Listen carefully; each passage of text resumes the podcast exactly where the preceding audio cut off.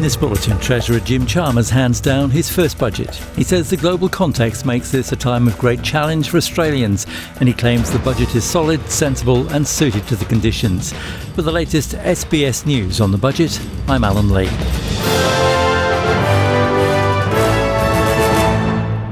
Treasurer Jim Chalmers says the government's first budget is responsible, right for the times and begins to build a better future for Australia. Dr Chalmers has handed down his first budget out of cycle to enable the new government to set its own policy directions before the next federal budget is due in May. He says the global context makes this a time of great challenge for Australians. The Treasurer says a deteriorating global outlook, high inflation and energy prices and rising interest rates are all affecting the economy, and Australia's best defence is a budget that is solid, sensible and suited to the conditions. Inflation is expected to peak at 7.75% later this year before moderating over time to 3.5% through 23-24 and returning to the Reserve Bank's target range in 24-25. Jim Chalmers says the budget has three main goals. It provides cost of living relief which is responsible, not reckless, to make life easier for Australians without adding to inflation. It targets investments in a stronger, more resilient, more modern economy, and it begins the hard yards of budget repair. It recognises that our best defence against uncertainty around the world is responsible economic management here at home. The federal government says it has included a range of criminal justice initiatives in the budget as part of their commitment to improving the lives of Indigenous Australians. The Australian Law Reform Commission's recommendation for an independent National Justice Reinvestment Unit will also be taken up, with $81.5 million earmarked for up to 30 community-led justice investment initiatives across Australia. Minister for Indigenous Australians Linda Burney says rates of incarceration and deaths in custody remain a national shame, more than 30 years after the Royal Commission into Aboriginal Deaths in Custody. The budget also includes options to explore the consolidation of national real-time reporting of First Nation deaths in custody, while $13.5 million in additional funding will be given to Aboriginal and Torres Strait Islander legal services so that culturally appropriate legal advice during coronial proceedings can be given. Millions of dollars are to be spent to improve health outcomes for First Nations peoples.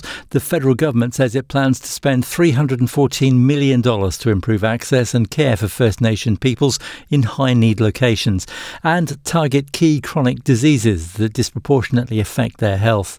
The burden of disease is 2.3 times higher in Indigenous communities than non-Indigenous Australians, and life expectancy remains 8 to 9 years lower on average. The government says it will spend $1 million over 2 years from 2022 to 2023 to review Australia's multicultural policy settings to strengthen social cohesion.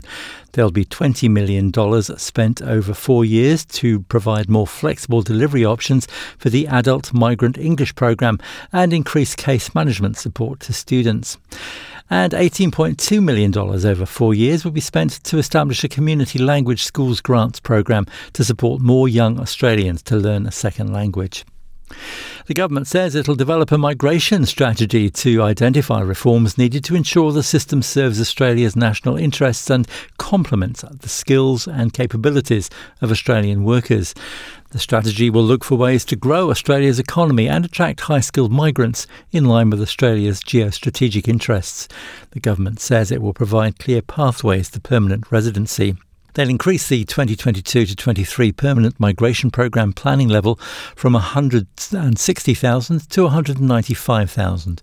Priority will be given to offshore applicants and applications already received for the Skilled Independent Visa New Zealand stream.